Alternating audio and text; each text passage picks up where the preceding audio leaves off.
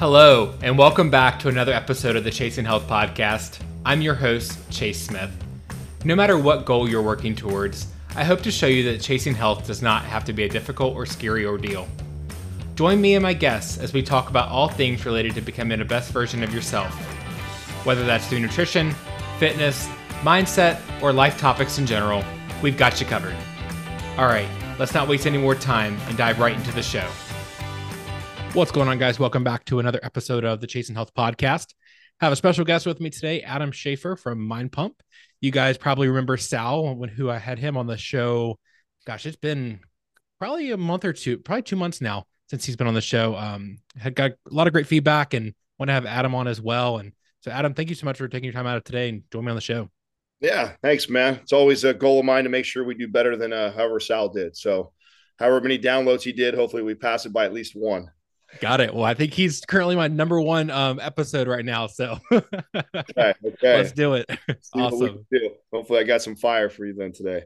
Love it. Love it. All right. Well, um, you know, there's a lot of a few different things I want to talk about today. Um, but to kind of, I think what's going to be best to kind of start into this is if they know a little bit more about your story and like how you got into this fitness space and why you're into Mind Pump and all other things like that. Um, and I think that'll kind of help us kind of open up and you know set a little preface of like where we'll go into the show. Sure, sure. So uh, I fell into fitness at uh, 19, turning 20 years old. I actually was moving to the Bay Area to finish my kinesiology degree. My thought process at 19 was I'd already had two years in junior college. So I graduated high school at 17. I was young. And I was I had two years of JC. And I went to a junior college that was close to my hometown and I spent more time ditching class and hanging out with my friends than really chipping away at school. And that's just not that's not my that's not my style. I just kind of you know my my mentality was to get school done, get out in the workforce, start making money, and I felt myself kind of dragging my feet and didn't like that. Allowed it to happen for about two years. Had some fun partying with buddies and stuff like that. Looked back after the two years and thought, ah, I should be further along. What do I need to do? Let me remove myself uh, from my hometown where I knew everybody and had fun. And like, I'd go to the Bay Area, San Jose, where I knew nobody. Uh, the only person I had out there was my grandmother. She lived in a little two bedroom condo by herself. She had been out there forever. And I thought, I'll go there. I'll have no friends, no connections, no nothing. And just, I'll just bury, bury myself into the books. And when I moved out there, uh, I, I moved in between semesters uh, for De Anza, the junior college out there.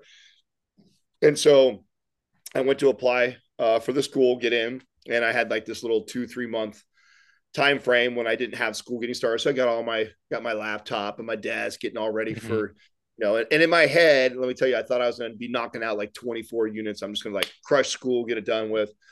And what I found was as I was trying to register for classes for my, my very first time, it, it was very spotty. And so I was really frustrated around the gate that I had class, like a handful of classes. They were on these random times. And I'm like, just mm-hmm. not the way I envisioned it originally. So I was a little frustrated at that coming up. And I had started a, a part time gig at, at 24 Hour Fitness. I had walked in to get a membership just to work out. It was across the street from my grandmother's house. And when I walked in, they had saw on the profile that I had written that I was studying for kinesiology. I'd actually purchased a national certification because I was interested in personal training, even though I didn't think I could do it until I finished my degree. Mm-hmm. And they they instantly grabbed the the manager and he walked over and said, Hey, would you like a job? Like, you know, and I was like, Oh no, I said, I don't have my kines degree yet. I said, I'm going to school for that. They said, no, no, we, we, we send you to 24 hour fitness university here and you could work right now. And I'm like, well, you know, I came here to finish my degree. So I'm going to school. And he's like, well, you could, you could work part-time. And I said, okay. And you get a free membership. And so that was actually the most appealing thing to me was getting a free membership. yep. And I figured, okay, I could work part-time around school. And, and I also knew I didn't have all the classes that I wanted. So I was like, okay, this will work and I started working and I just I fell in love with the job. I fell in love with the job and uh, no joke, every two weeks my paycheck was bigger and bigger and bigger and bigger. And you know, at that point in my life, I was a, a kid who was coming from working in a small town where I started at four dollars and fifty cents an hour, and I worked my way up to seven dollars an hour. And so I never made more than seven dollars an hour at that point in my life. And then all of a sudden, I'm thrusted into the this Bay Area job that I'm making 25 plus an hour, plus commissions and bonuses. And before you know it, I'm making pretty good money. And the the, the management team up there, right before my next semester is getting ready to start, is trying to convince me to go full time. And he's like, you know, what do you think about full time? And I could see you moving up in this. And, you know, the way they got me was that national certifications uh, were as weighted as a degree was. And so he hmm. said, man, if you really want to keep furthering your education, he says, you know, you can take these national certs at home and we'll pay you just as much money for getting your degree as we will for this national cert. So you could take it at, at your pace while you're working. And so I made a deal with myself. I said, all right, I'm going to, I'm going to, you know, stop school. I'm going to go full time in this thing. I'm going to give it everything I got. And I committed to one year is what I said. I said, okay, I'm, I'm still young, only 20 years old, one year I'm going to bury my life into this business and see if it takes me where all these people are telling me it could go. And, uh, you know, it, did. Within a year's time, I'd been promoted up to an assistant. Then they promoted me up to uh, fitness manager. So by 21, I'm managing, uh, you know, a facility of 20 something trainers. I was actually the youngest trainer on the staff, and now I'm leading that staff and had a salaried 401k benefits, uh, great career. And I just absolutely loved it. Kind of never looked back because every year um, for me got better and better and better financially. And I loved it. I mean, the most important thing is I, I really, really mm-hmm. became very passionate about training and helping people and, and the money was good for me. And so I, I really enjoyed it and, and continue on. And I've always, I've always been an entrepreneur by heart, so I've always had like little side gigs. I mean, as a, even as a kid, when I was in my in high school, I started my own lawn mowing business where I was knocking knocking on people's doors when I was 14, 15 years old, and you know, I worked uh, side gigs with my dad in construction for a while, or my stepdad. Uh, and then when I was working at 24, I did vending machines. I had a, a mobile detailing car business. I ended up starting a side business doing boot camps and so I've done a lot of little things on the side, and I've always uh, had a passion for entrepreneurship, mm-hmm. and stayed there and in, in, in 24 hour fitness for almost 10 years. And I when I when I tell this story, I normally say I, I stayed probably four years longer than I should. There became a point where I didn't feel myself growing anymore mm-hmm. and knew I needed to step out of that role to challenge myself. But I was really comfortable, you know. Um, mm-hmm. I would I forget the name of that. Um, that trap that you get in where you are i mean i'm so comfortable that i i i don't force myself to get out of that you know mm-hmm. i'm making good money i love what i do but i wanted more for my life you know and in particular at that time in my life it was money that point i still had ambition to make a lot more money and so i was very driven by that and that was what was pushing me to move out of that mm-hmm. i took an opportunity in the marijuana business which is something i had no idea about, but I, I saw the writing on the wall. I saw where everything was going in the cannabis industry. I saw all these medical marijuana clubs were starting to pop up in LA. They were then migrating to the Bay Area, and I had the opportunity to open and run two of the first four that ever existed in San Jose. Wow. And I made the leap purely out of out of money decision. I mean, a guy he pushed a number over across the table and said, "Listen, I'll pay you at least this much in your first year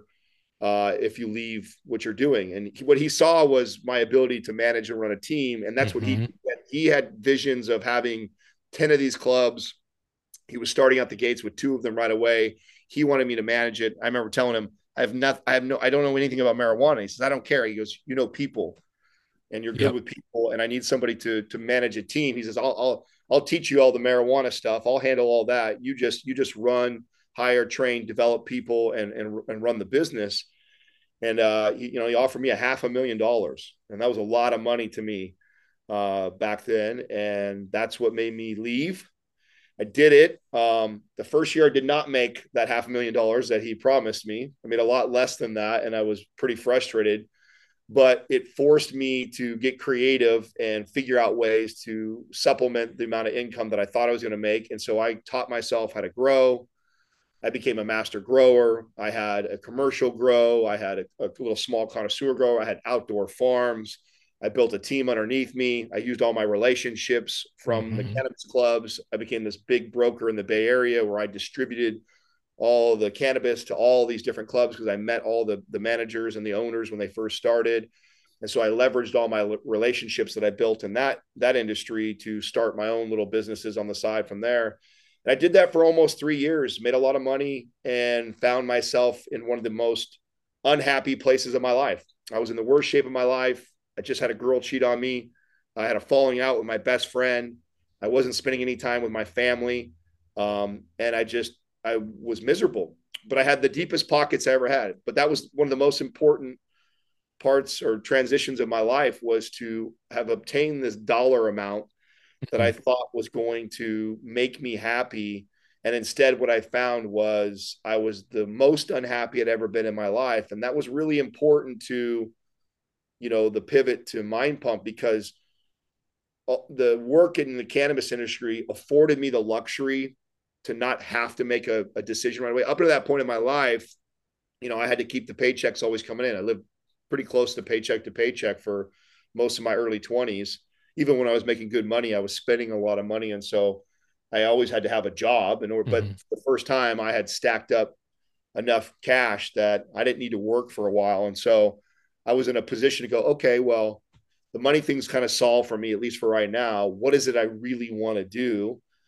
And I just kept my my heart kept pulling me back to fitness. I knew that I loved I loved the industry. It just didn't have a lot of money in it. And, and but what I realized now is like, well, it's not about the money for me. I'm, I'm now at a place in my life.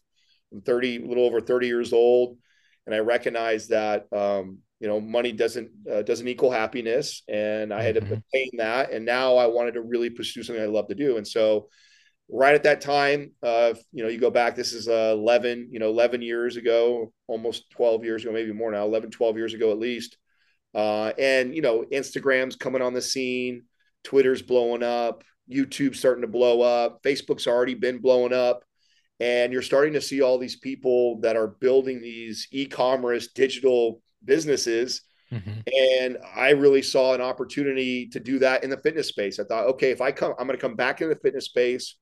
I see the direction of social media and e-commerce and I want to build a business something around that. And that like that was literally the antithesis of me starting my YouTube, starting my Facebook, start up until that point I didn't have any of that shit. I was not a social media person at all and I turned them all on with the intention of, okay, I'm going to build a business from social media and let me start figuring this out. And so I began doing that a few years before Mind Pump.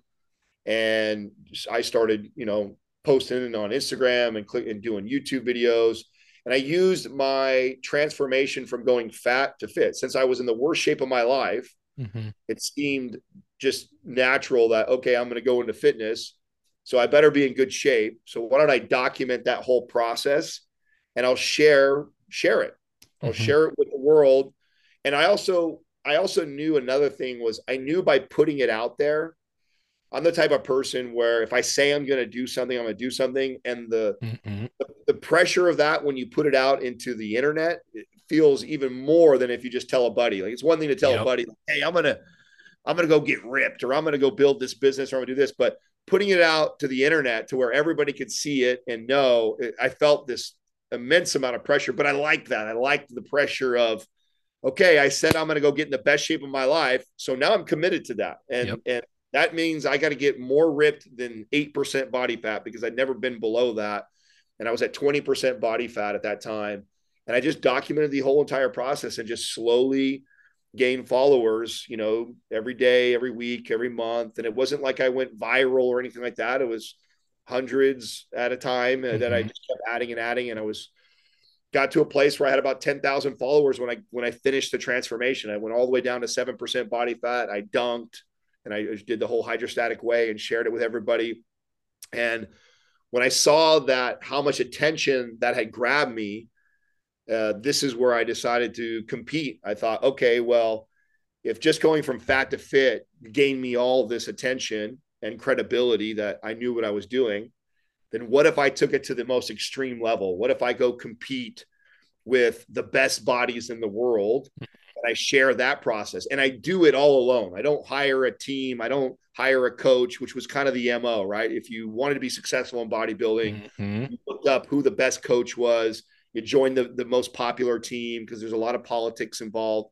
And I said, well, I, I don't really care about the sport that much. So I wasn't really in it to like, you know, be the best or be in it forever. It was really like, let me just show people that I could do this on my own. Plus, I know I'm competitive as shit. So if I sign myself up, I was going to get after it. Yep. Hey guys, real quick, I don't mean to interrupt this conversation with Adam. It's going great so far, but I just wanted to share with you that if you are getting a lot out of today's episode and this has inspired you to get started on your own weight loss journey and figure it out for good, I'm going to post my guide down below, the 10 tips to losing your first 10 pounds, down in the show notes. Go grab your copy. And with that said, let's dive back into the show with Adam. that's what I did. I, I, I decided that I was going to go into to men's physique, not knowing anything about it or really having a passion around it, but just a drive to show people that I could do it. Again, knowing that all of this was to try and and build myself as an authority because in my small little town of San Jose in the Bay Area, I was known within my circle,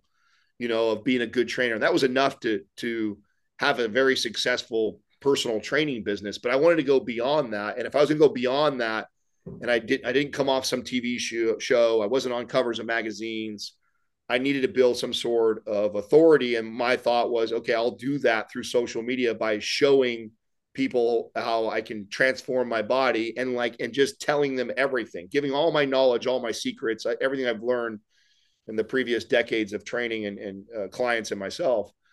And so that was it, man. I really just, I just started to chip away at, at building the physique to go compete. And again, I'm very competitive. So even though I was doing it with the attitude that I, I didn't need to win, I wanted to win. And uh, by my third show, I took first place. So my first show, I took uh, fourth place. Then I went back, I took sixth place. They said I, I came in too big. And then by my hmm. third show, I took first place. After first place, that qualified me for nationals. I went to USA's. I won in USA's. I went pro. And then I did two more shows as a pro just for shits and giggles. Mm-hmm. And then by that time, Mind Pump was already starting to build. And we used my initial audience from the Instagram and YouTube to kind of promote the show. And by the time I had gone all the way from being an amateur to national level to pro, Mind Pump was also building simultaneously. And then there became a point where Mind Pump outgrew my social media name. Like I was no, I was more known for now the podcast than I was mm-hmm. for my transformation, and that was actually the time that I, I, had changed my my actual Instagram handle. So my Instagram handle and all this, all that stuff used to be "We love to hate Adam," and that was my old boot camp business name, and it became Mind Pump Adam when Mind Pump had surpassed the the size of my social media following. And then that's what led to the business. That was the beginning of our our initial following with that because the other guys didn't have any sort of social presence. And so they really relied on my network of people online to get the first you know hundred or few thousand listeners. And as you know in podcasting you know you could even know thousands of people online there's still a very small percentage of those people actually come over that will mm-hmm. listen to the podcast so even though i had like 20000 followers on instagram which felt like a lot really only translated into hundreds yep. of people initially listening and then it really became uh it you know it was really important for us to get good at podcasting to grow the podcast and of course a lot has happened since then but that was really the beginning of all this and a very long version of my story that I try and shorten up as much as I can. No, that was great. I, I hadn't heard that full story before. You know, I, would heard like bits and pieces throughout that, but you know, never the full thing from start to end. So that's really neat. Um, I, I want to unpack a couple of things that you had mentioned, like towards the beginning, uh, some general themes that I've, you know, some things that I've worked on with my own clients, or I'm sure people that are listening could probably benefit to hear from you about. There's a common theme of removing yourself out of comfort and going to that next level when maybe you you know like you said you're, you're, comfortable at where you're at and it's hard to make that next jump into the next zone or you know next area job career whatever it may be but you know deep down that that's what you need to do and so like even even starting as back to when you made that first move from out of your area when you said you you know weren't doing the things you you know would like to do. So just go somewhere where you knew nobody. Like it seemed like that was like one of the first times you kind of really put yourself out there and get uncomfortable. Like, what are some of the like? How did you feel during those moments of like making yourself uncomfortable, basically? And how what kind of growth did that provide for you? Well, it's always scary, um, but it wasn't my first time being uncomfortable. Right? I'm we my parents moved around for you know, we I lived in nine different homes growing up as a kid, bouncing around because we were getting evicted all the time. Um, my dad committed suicide when I was seven years old. My mom remarried into abusive relationship. So I had a very uncomfortable childhood, um, and not not by choice. But I realized on the on the other side of, other side of adversity and fear, right, that uh, resides success. And and so if you can make it through those those tough times, like I always benefited. And the the paradox is the it's the beta paradox that I was referring to earlier that a lot of people get stuck in, which is that comfort zone, which is this idea that you know, uh, and the and the the way the the study goes is people will walk a mile for for if something is a mile away, but the minute that it, it's it's two miles away, you'll get in the car to drive to it, and meaning that you'll you would spend more time walking than you would if you would just got in the car in the first place. But it's it's in a, a situ in a place where it's not it's not comfortable or you're comfortable walking that distance, so you'll choose to do it. It's not a big deal. Or you have a distance that is way uncomfortable to walk, so you might certainly do that. Well, a lot of people get stuck in that that zone in their life where it's like, well, you're not quite uncomfortable enough to make change, and so you just kind of stick there. You're not good, you're not really enjoying it, you don't like it, but it's not bad enough that you don't do anything about it. And so when I when I become aware of myself being in moments like that, I always try and push myself to the uncomfortable place because I know that it will force it'll force me to take action. And I also know that we're wired as survival. Like our we're that's how we're wired is to like the and that's why how our metabolism works. And that's certainly how we work when it comes to work and our, our home life and so knowing that if I put myself in a survival mode, the, the best version of me will be forced to come out. I mean, this is something that I was challenged with with the guys when we first started the podcast because everybody was in very comfortable situations financially. And I used to say this to them all the time, like, man, this is going to be our Achilles heel in this business is that we're comfortable. Like, I know that you guys are so talented that if we were starving, that we would be actually better. And there's been there's been moments like so there was a cool moment in right before when COVID first hit, it really uh, struck a lot of fear in the the four founders. Not because we thought we were going to be poor by any means, but we had built this company up. We had a whole staff and team, and we had a pretty pretty high overhead, and and it was really gnarly on what was going to happen over the next year to two years with with COVID hitting and all these lockdowns and stuff getting shut down. And so there was a in that minute or that moment all of us got really nervous on what's going to happen to this business. And boy, it was so cool to see the other three founders just rise to the occasion. We end up having some of our best months ever after that situation. And it was because we were scared. We were scared we were going to be the business was going to die or that we would mm-hmm. go hungry and and it brought the best out of us. And so I've had enough situations like that happen in my life that I try and look for, I try and pay attention to that whenever I'm like, I'm not happy, but I'm comfortable enough that I don't make change to to force myself to become become uncomfortable because I know the best of me will come out. And so, yeah, man, that's that's something that I I try and practice. Doesn't mean I'm perfect at it. And there's times, like I said, in 24 hour fitness, I stuck around for four years longer than I probably should have. But uh, we we we're funny creatures like that. We we nestle into this little comfort zone and we get stuck in there for a long time. And the best of us comes out when we when we we challenge because then you're forced to. You're forced to, and that that that those levels of greatness or that level is different for everybody. But I, I would be willing to bet that the best version of you comes out when you're backed in the corner. And so learning to try and do that as much as you possibly can, I think is, a, is an important practice for all of us. Yeah, and and I'm gonna might be a little bit of an interesting question here, but I'm I'm curious. Like, have you had any time or any moments, I should say, where maybe you did take that leap of faith, you know, outside of the comfort zone, and it maybe came across negative, something negative happened because of that. And the only reason I'm asking that is because I'm sure there are people that are scared of failing again or scared of like the, the worst case scenario. And so I'm just kind of curious on what your take on that is. So the hardest part for me when, when it comes to answering something like that is I've also, because of the hardships that I had growing mm-hmm. up, I've learned to reframe every situation. So like, for example, uh, the mobile car, car detailing business, technically that was a failure. I mean, I only had it for about six months and then I sold it uh, because it, it didn't take off. It didn't get off the ground. What I failed to realize was I'm trying to start this business while I'm running, uh, working 50, 60 hours a week at another business. And the, the idea was, oh, I would, I'll just hire a bunch of people to do the cars. I'll make the, the cream off of that and I'll pay them.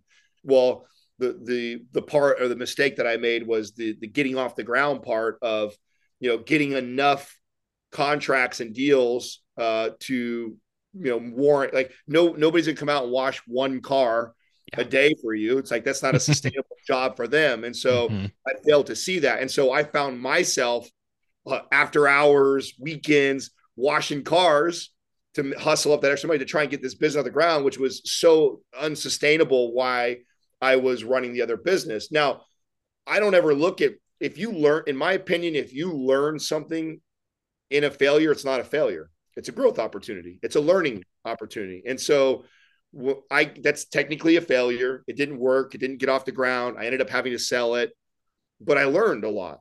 I learned a lot by by going through that process. And so, you know, uh, I heard someone say this the other day, and I thought it was really a, a really cool point. Is that you've heard of like winner? You've heard people say like winners win and losers lose. The mm-hmm. truth is, winners lose more than losers do. Facts. yeah the difference between winners and losers is people that are losers they identify as losers they lose once or twice they're scared to do it again because they, they think they lose all the time where winners just have a different attitude the way they approach losing. They they uh, look at it as a learning experience. It's just part of the process. Mm-hmm.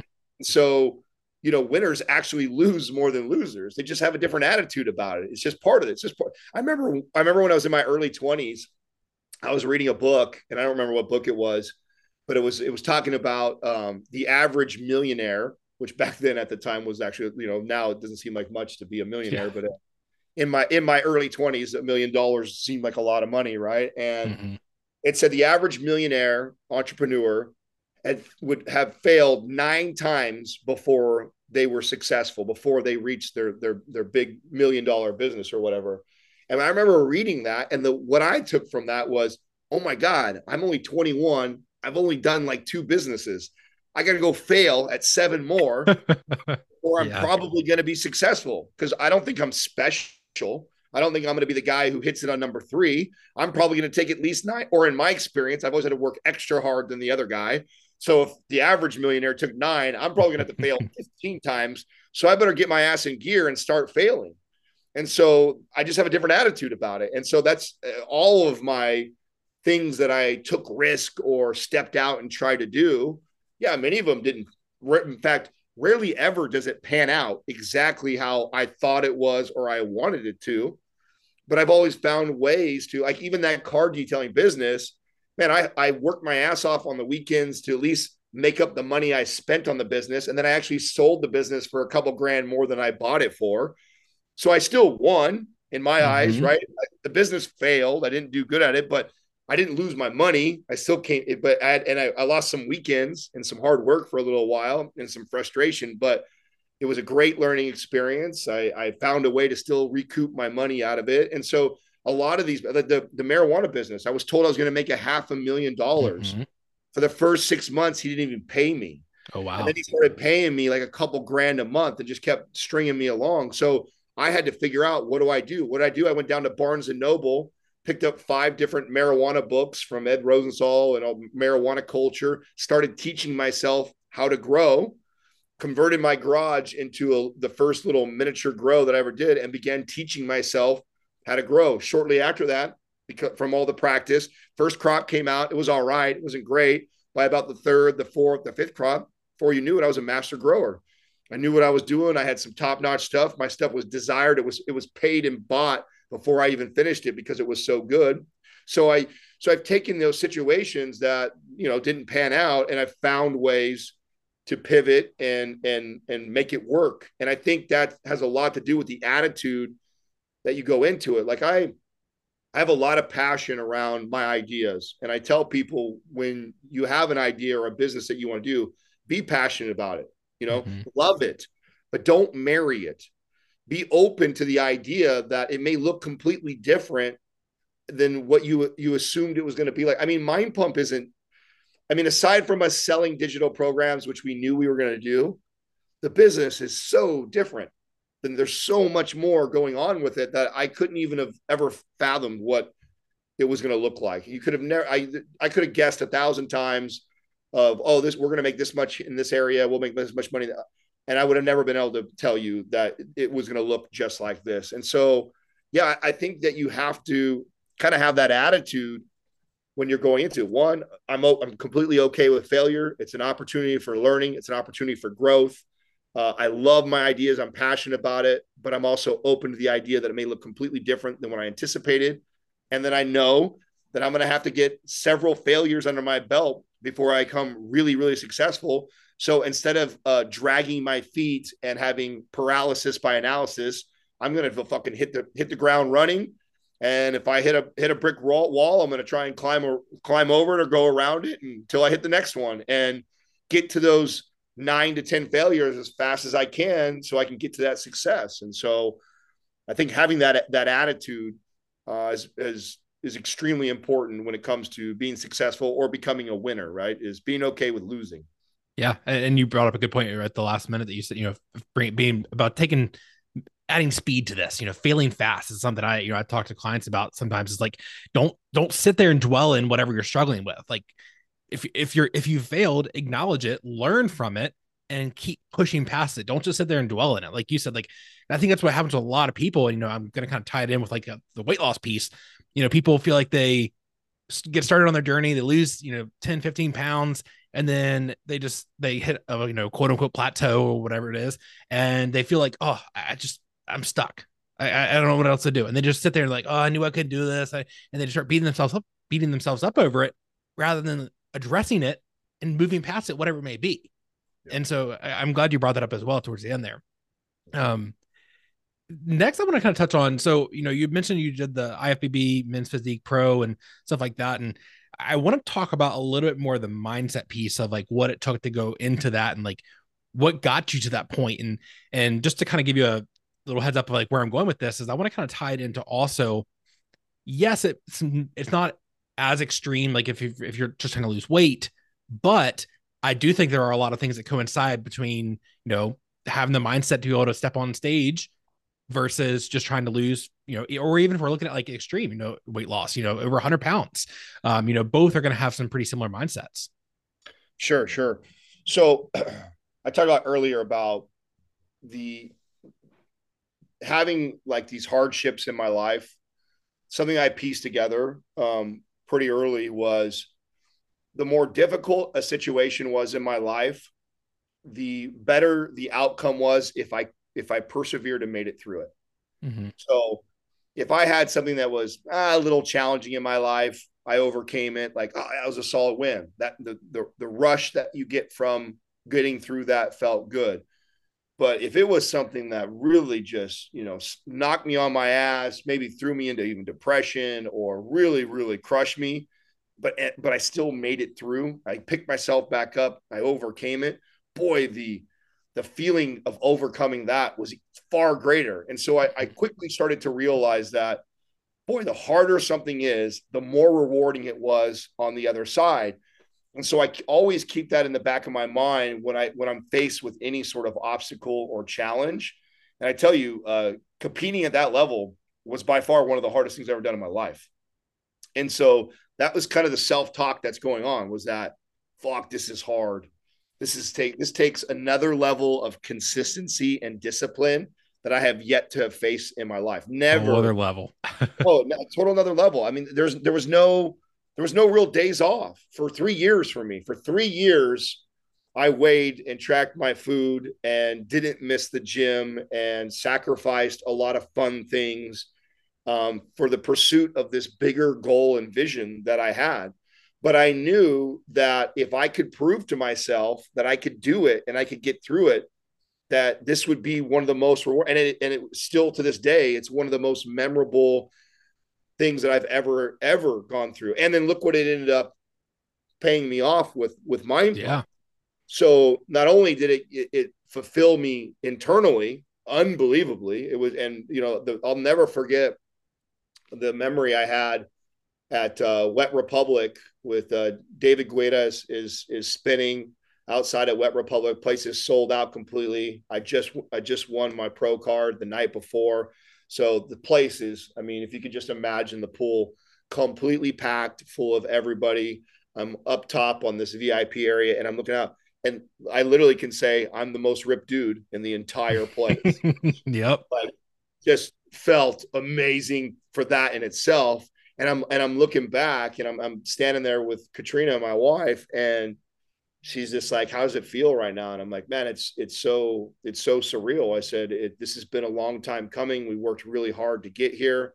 Um, I remember telling her we're we're far from done, uh, but this is this was a big deal. It was a big deal that this all came in. She just remember being like, "Man, it's so crazy that you literally said you were going to do all these things, and to have watched you do it."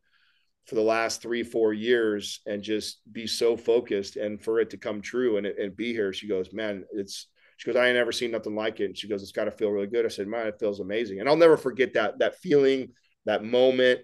Um, and then again that's what led to the building of mind pump. And so you know everything else to me seems pretty easy after doing something like that you know? So there is there is something about going through enough hardships and challenges and overcoming them that builds this resiliency in you that you begin to look at other obstacles as no big deal you know but man lose and to tie that in with the average client who's just trying to lose 30 or 40 pounds sure you don't need to to take that same mindset as competing in but um, I do I have a lot of empathy for someone who has a big goal like that. It, it does take a lot of consistency. You know, maybe you don't have to be perfect because you're not getting on stage and someone's not you know judging you. Mm-hmm. But you know, to lose 50 pounds of, of body fat while also probably you know having a career, maybe even being a father or a mother, like having a lot of other responsibilities, like man, that's a that's a that's a lot. It's a mm-hmm. it's a mm-hmm. lot. That's why a lot of people fail because it's not like a quick thing that you can do. It, it takes a, a, a long commitment to achieve something like that. And along the way, you're guaranteed to have setbacks and challenges, not just physically, but also mentally. Like I, one of the probably most rewarding things uh, to go through with the the competing thing too was the the learning process or the learning curve of wow, like even even though I'm perfect, measuring, weighing, staying consistent, there still was this kind of ebb and flow of the results coming on. Mm-hmm. So, you know, something that that I always would convey to clients and we convey on the show is that, man, I, am dialed, I'm perfect, I'm consistent, yet I still have these weeks where I would look in the mirror, I get on the scale and then scratch my head like, damn, I'm I'm not improving. Mm-hmm. You know, and that's that's really difficult uh, when you are busting the ass in the gym, you're making sacrifices on eating. Now, luckily, I had this massive goal. And so I knew I was going to keep pushing through and I'll figure it out. But I try and let clients understand that even for someone like me, even at that level, I understand what it's like to feel that way. So I understand how frustrating it can be for you because you've been eating really good for the last three weeks and training really hard in the gym and then you get on the scale and you really don't see much of a change or you look in the mirror the next morning and you actually feel worse mm-hmm. than you did the day before it's really easy just to throw your hands up and, and give up but you've got to work through those things. And, you, and part of that is also understanding how different foods affect our body uh, especially when it comes to things like water and sodium retention um, and the carbohydrates pairing with water and that can give you a different look right? So and that was you know even being a trainer for a long time it was something that i, I had never seen on myself uh, visually on that level. And it really gave me the words to communicate better to my clients when they when they would struggle i get clients sometimes and i'm sure you've had this where they they say they're doing everything you tell them to do. And you know they they get up and they're just like i don't i don't feel like i look better. Like what's mm-hmm. what's going on? And now I have better words to explain that. First of all, I, I never want to compare you from yesterday to today or even just last week to this week because a lot can happen stress wise, um, extra water, more carbohydrates, a little extra sodium. And the difference of you having, you know, two or three things in your diet yesterday, even though they're good and they're healthy, but higher in sodium, and then you drink three or four more glasses of water, maybe you have 20 or 30 more grams of carbohydrates all within your calorie budget your trainer set for you. But all those things result in you potentially holding more water for the next 72 hours. And so then you wake up in the morning and you go, oh my God, I, I look worse today than I did three days ago. And I've been on my diet and I've actually done cardio twice or trained twice. Well, understanding that your body's holding on to water, it'll take about 72 hours for that to release.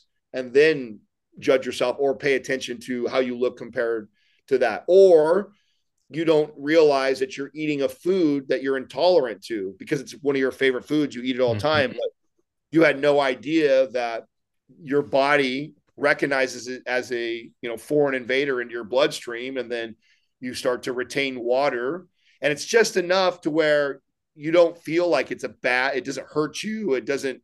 It doesn't maybe send you to the toilet right away, mm-hmm. but it's enough that your body swells a little bit because it's inflamed because it is something that the body recognizes as an, an, intolerant food and you don't realize it and that's enough to change the way you look or even a pound or so on the scale.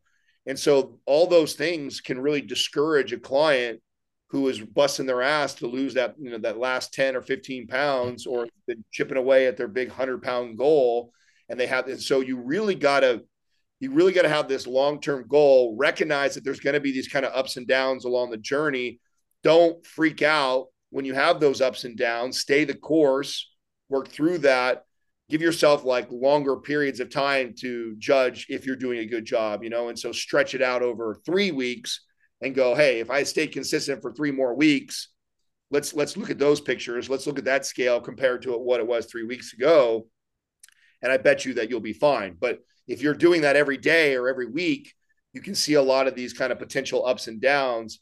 And that's all it takes sometimes for a client to give up. Now, I knew because I was competing and I was literally tracking everything I did, I knew I wasn't doing something wrong. I mean, mm. but it, I just didn't understand what was going on until I really looked. I was like, oh, I noticed, oh, my water was a little higher. Oh, I did have some more sodium. Oh, I did have a little bit more carbohydrates. Wow, that's enough for my body to look that different. And of course, when you get all the way to the stage ready level, you mm-hmm. it's totally that. Like what what peak week is all about is manipulating carbohydrates, water, and sodium in that final week.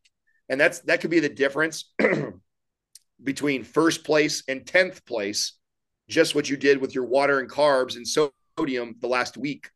So that's how much that can manipulate the way a body looks. And I learned that because I went through competing. I didn't I didn't I I, I kind of knew that as a trainer, but I didn't I didn't really fully grasp it until I watched it on my own body and I and I saw the psychological hurdles that it caused me. Mm-hmm. So here I understand the science. Here I know that's possible, but until you actually go through it, feel it for yourself, and then also feel the frustration or the challenge from it, it didn't give me the words to communicate that to my clients until I did that. So that was one of the most rewarding things for me, uh, as far as making me a better coach for my clients who let's say they're not competing but then they do go through those times where they're challenged by this fluctuation in weight or they see themselves in the mirror but then they feel like they're doing good work. And i it's like whoa pump your brakes. You are doing a good job. If you're if you're telling me the truth you really ate this way you really did all those things hang tight. Like let's see what happens over the next week and see if that all levels out and then we'll make a decision on what we should do. Versus what most people do is they they do that and then they overcorrect Mm-hmm. And the next day, they cut way back on their calories. They bump up their, their cardio like crazy. And they don't realize that they're making it worse for themselves by making a decision like that when they were already doing really good. They just were holding on to a little bit of water. Yep. I think that all that, like what you just said, like I usually sum up with, like, you know, of course, it's a phrase I always explain like that, but trusting the process basically. Like if, if, if something's working for an extended period of time, and then it stops working for a couple of weeks a lot of times just a little bit more patience you'll start to see results and and like you said like at that point if you know we go another three, four, five weeks and we're still not seeing anything, then we can maybe start looking a little bit deeper and like make some changes. But a lot of times it's just uh, give it a couple extra weeks and you'll be fine. Totally. So I want to also kind of, you know, towards the end here, I want to ask you after you finish up the bodybuilding stuff, and you know, I, I want to kind of compare this a little bit more towards, you know, that kind of like that reverse dieting process for you and kind of like the diet after the diet, basically. Like when you were coming off of the stage, you know, obviously you're not like ready to step on stage any moment right now. So like where where are where how did you make that transition to then work on like maintaining a body composition that you were happy with? Kind of comparison to somebody who lost a lot of weight. Now they're trying to maintain that weight, and maybe they don't maintain their exact lowest number they were at in a deficit, but you know their new maintenance weight. Okay, so there's there's two things in that. One, there's a conversation around reverse dieting with which is its own conversation. and then there's the the thing that I think is more important, I think, for the general population, and what I think that um, it's taken me almost 40 years to get really good at, which is learning to have a better relationship with food and exercise. And what I mean by that, and that why I, even admit that even at 40 years old, I'm still getting better at that, is that you know we, we tend to have these behaviors around around food and exercise that really don't don't favor us much meaning like when when I uh, would make a choice to eat ice cream or you know add junk food in the diet or over chips and dip and overconsume, it was rarely ever when I was dialed in and consistent on my training. It was you know when I'm dialing consistent my training, I'm also you know I like feeding my body well and I want to make sure that I'm getting all the protein that I need so I get the most benefits from lifting the weights. And so I tend to have this I've, I tended to have this off on type of relationship with exercise and nutrition for most of my life. And so I went through these like stages of I'm in really good shape, I'm in not very good shape. I'm in really good shape, I'm in not very good shape versus I'm always in pretty good shape. And that's where I'm at in my life now where I never let myself completely go. I, and and what I and I would consider myself out of shape right now, but out of shape for right now is in better shape than some of my good shape in in the 20s. Mm-hmm. And a lot of that is less well there's two things there. One, the beauty of lifting weights for years and years and years is that it actually gets easier. Mm-hmm. So the body gets used to having all this muscle. It wants to have that muscle because I've trained it to have that much muscle for so long that all I have to do is go back and touch some weights, and then my body remembers that, and then it comes back on so long as I'm I'm, I'm feeding myself correctly. So that that's a big part. Is is knowing that uh, that's easier, and then the other part that is easier is the relationship that I have with understanding. Okay, I'm not training hard or consistent right now, so I need to adjust the diet. And yes, I still have those cravings for all those foods I like, but instead, now, instead of telling myself, no, I can't have it, I'm going to say, well, I didn't, I haven't been training consistently. I shouldn't eat it right now. I'm not taking care of my body by allowing that food in the diet at a time like this. And if I really want it, then I'll, I'll, set like little mini goals for myself. If I really want that ice cream, I really want that treat. Okay, I'll have it. But then what I need to do is I need to have these next three days training really good, eating really clean, and then I'll have that. And what I always find is when I tell myself that, and then I have those good days of eating and training, I really didn't want it that bad. Mm-hmm. And so learning to kind of ebb and flow with what's going on in my my life and always shaping the, the way I eat and the, my eating behaviors around my exercise behaviors and not having this on off relationship, which I think a lot of people have that. I don't think I'm alone in this, even being a, a trainer um, if I imagine if I struggle with that, probably most people struggle with the same thing. You know, when they commit to something, they're good about doing it. When they're off, then they're off and they have the attitude of fuck it. And the unfortunate part of that is that's where the real big swings happen. I mean, obviously, right. So my training volume is really low right now. I've been really inconsistent with lifting. I just went through a, a I've been in the middle of a move uh, and so I just got a lot going on. My son got really sick. Katrina just threw her back out. So I haven't been able to get in the gym as much as I would like to be in the gym. So I have to really pull back on the, the way I'm eating. And I've just learned to do that now. And and then what I notice is okay, yeah, so I'm not as muscular as I am when I'm hit the gym three, four times a week because I've only made it once in the last 10 days. But I also didn't put on a bunch of body fat because I didn't keep eating like an asshole when I wasn't exercising. And so I actually think that that is probably and the reverse dieting is one thing coming out of a show and, and and getting mm-hmm. into your goal. I think that's one thing. But then I think something that's more important is teaching people how to have better better balance and and that nutrition exercise relationship because the reality is even if you're on this hardcore kick and you get in really good shape there's going to be periods of your life where you're not. You're going to be on vacation say for 2 weeks sometime. You're going to have an injury sometime. You're going to have busy with kids overtime with work. Holidays so, yeah holidays. So what do you do in those times? So I love getting my clients and, and, and teaching people to learn to navigate through the periods when you're not eating or you're not exercising, you're not doing so. How do I manipulate my diet during those times? And then if I really want some of these other foods, well, having a 700 calorie, you know, pint of ice cream doesn't do a lot of damage when I'm weight training five, six times a week. I can afford to have that in the diet every once in a while. I can afford to go have five guys burger and fries every once in a while when I'm training hard in it. But then when I'm not, I can't get away with that. And so I don't tell myself, oh, I can't have it. I just say, hey, I haven't been trained that way. I'm going to have something lighter, lower on the calories, stay disciplined during that time. And if I really want those things, then I should earn it. I should go put the work in. I should go lift the weights. I should go train and then I'll reward myself on Friday and we'll go have five guys. And if I don't, then I don't want it that bad. That's how I look at it. And so that has really allowed me to stay in a much healthier, fit place long term. And I don't have these big swings anymore where I get way out of shape and then I get really ripped and I get way out of shape and I get really ripped.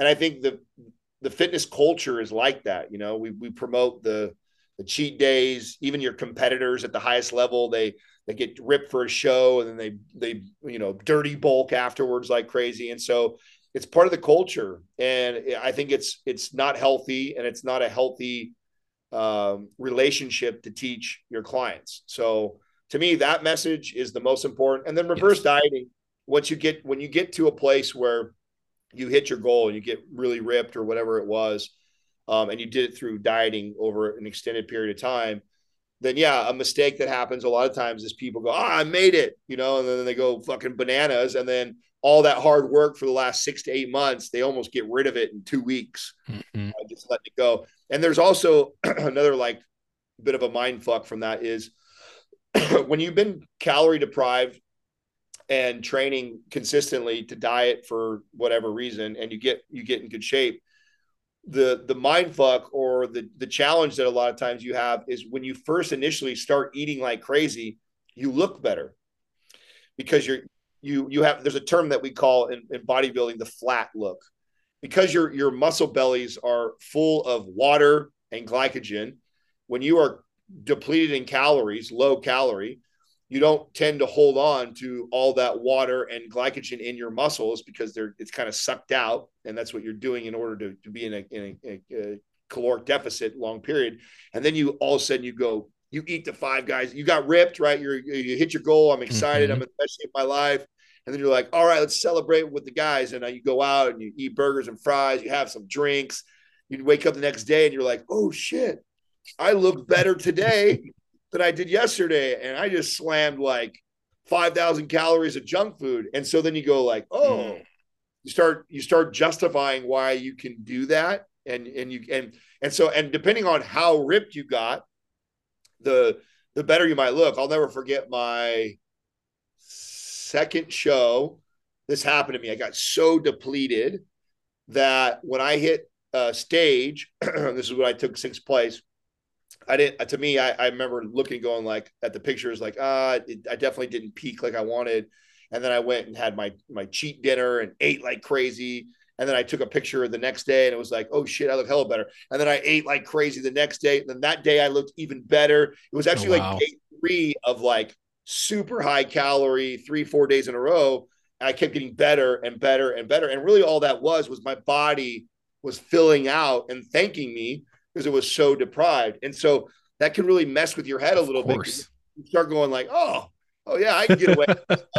then once yeah. once all the muscle bellies are filled up, you don't look emaciated anymore. You're at a healthy body fat percentage.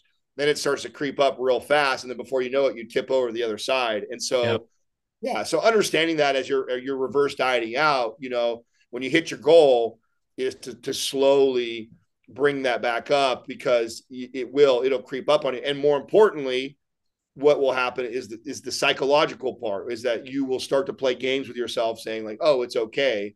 And then you keep doing more and more and more and then that gets out of control. And so to me the most important part about the reverse diet is just keeping those behaviors in check. Like yes i understand the science that if you binge really hard afterwards that you actually can grow fat cells. That makes it more difficult for you to lose fat the next time. So you're also making it more challenging physiologically to get leaner the next time by doing that too. So there is a bit of that that's happening and important to know. Mm-hmm. But I think the behavior stuff is even more important. The fact that you just start playing mind games, going like, "Oh, I can get away with this," and so mm-hmm. keeping that in check.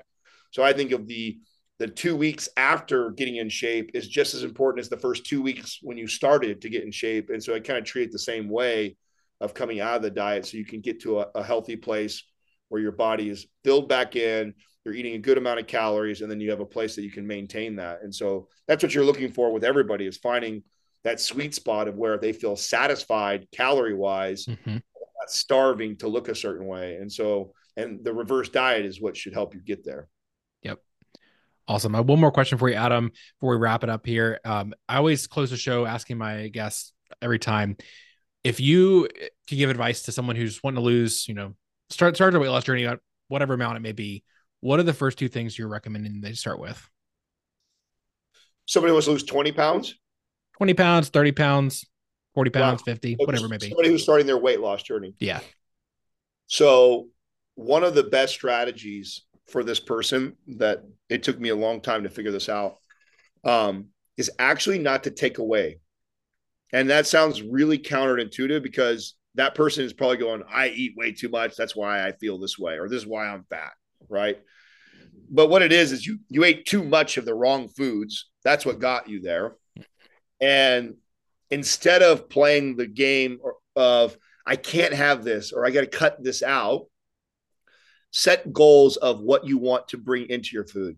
We talked about this recently with our, and that, by the way, this applies to other things than just diet. I I, I find this in uh, being a father, right? So, um, my son, I'm, I'm he's three, going on four years old. I've talked about my fear of him getting addicted to the iPad and, and TV, and I don't. I want to really manage his his technology usage, right?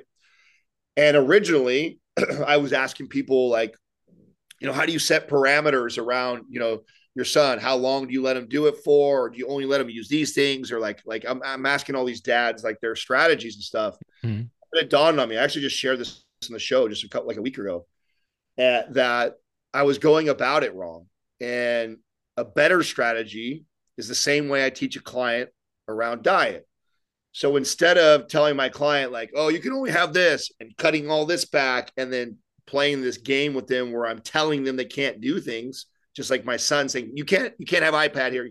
Instead, I'm my goal as a father is to introduce things and keep him busy doing other things Mm-hmm. So he doesn't even have time or doesn't even have a desire for those things.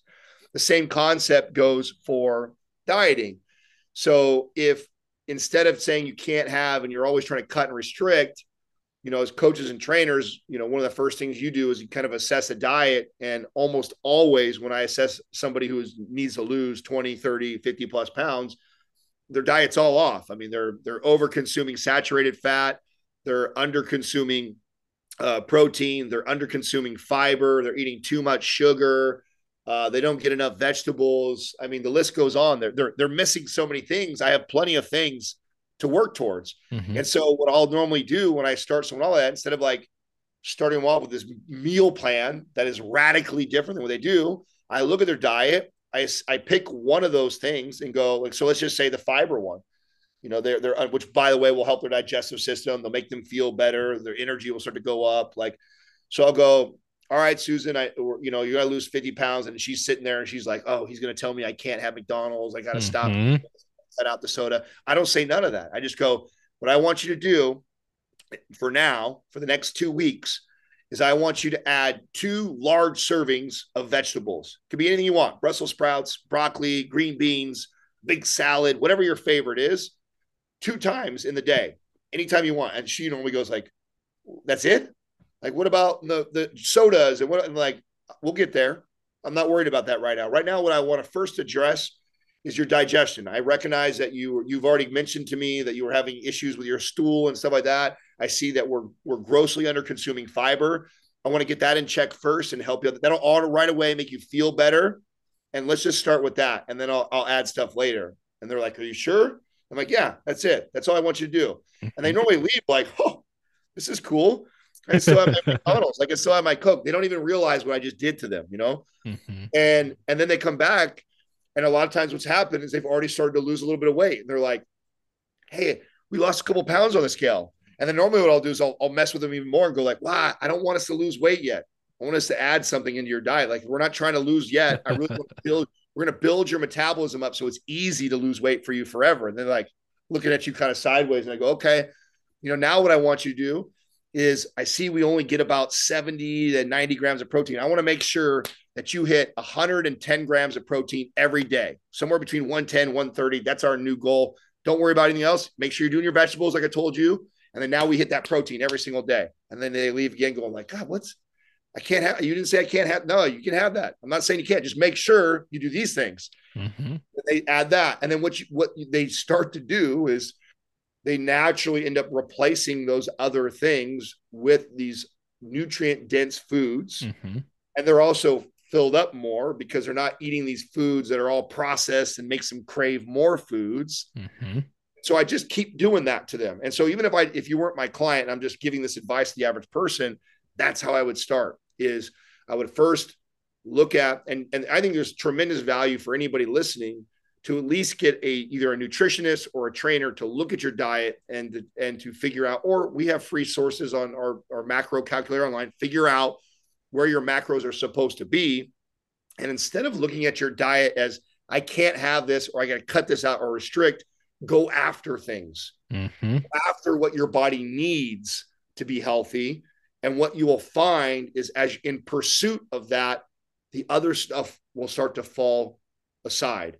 And the most important part about all that is the, the psychological part for the client is that the the game of telling them that they that they can't man when you tell that to somebody again like we have we have this this uh, this animal instinct to survive. We also have this animal instinct to rebel, mm-hmm. rebel survive or like just these they're they're ingrained in all of us so if you tell a client you can't do this you can't do that you can't do that deep down inside, they want to rebel that. So you flip the psychology on them and you don't tell them they can't have, you just say, I want you to go get this. Can you do that? And then you just keep building on that. And then before you know it, you're eating incredible. You feel incredible. You're also eating enough calories that you don't feel hungry all the time. You don't feel like you're having to restrict to get there. Meanwhile, you're building muscle, you're starting to speed the metabolism up. And before you know it, that weight's dropping down the scale. So to me, it took me a long time to figure that out.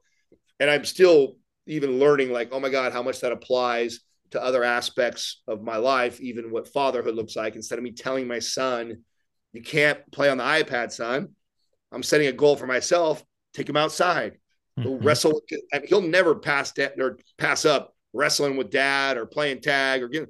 So shame on me for trying to restrict and and tell him that. Instead, I'm going to try and, and build things into his life so he's so busy he doesn't even know he's missing out on that. And so the same thing applies when it comes to nutrition. And that to me is the, some of the best advice I could give a client who's trying to lose lose any weight.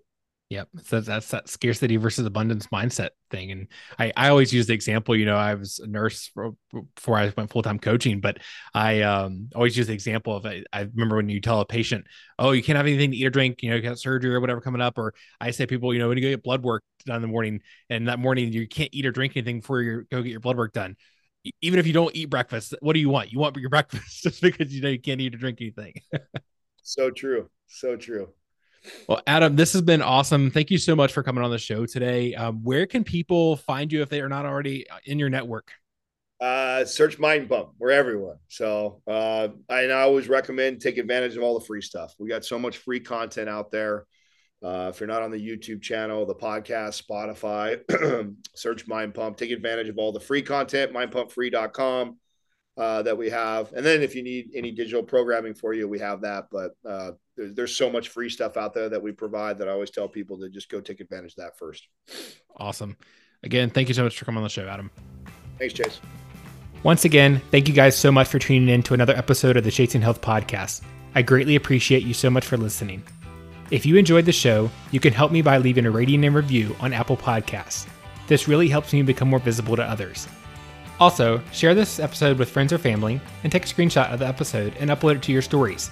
Be sure to tag me and my guests so we can be sure to say thank you.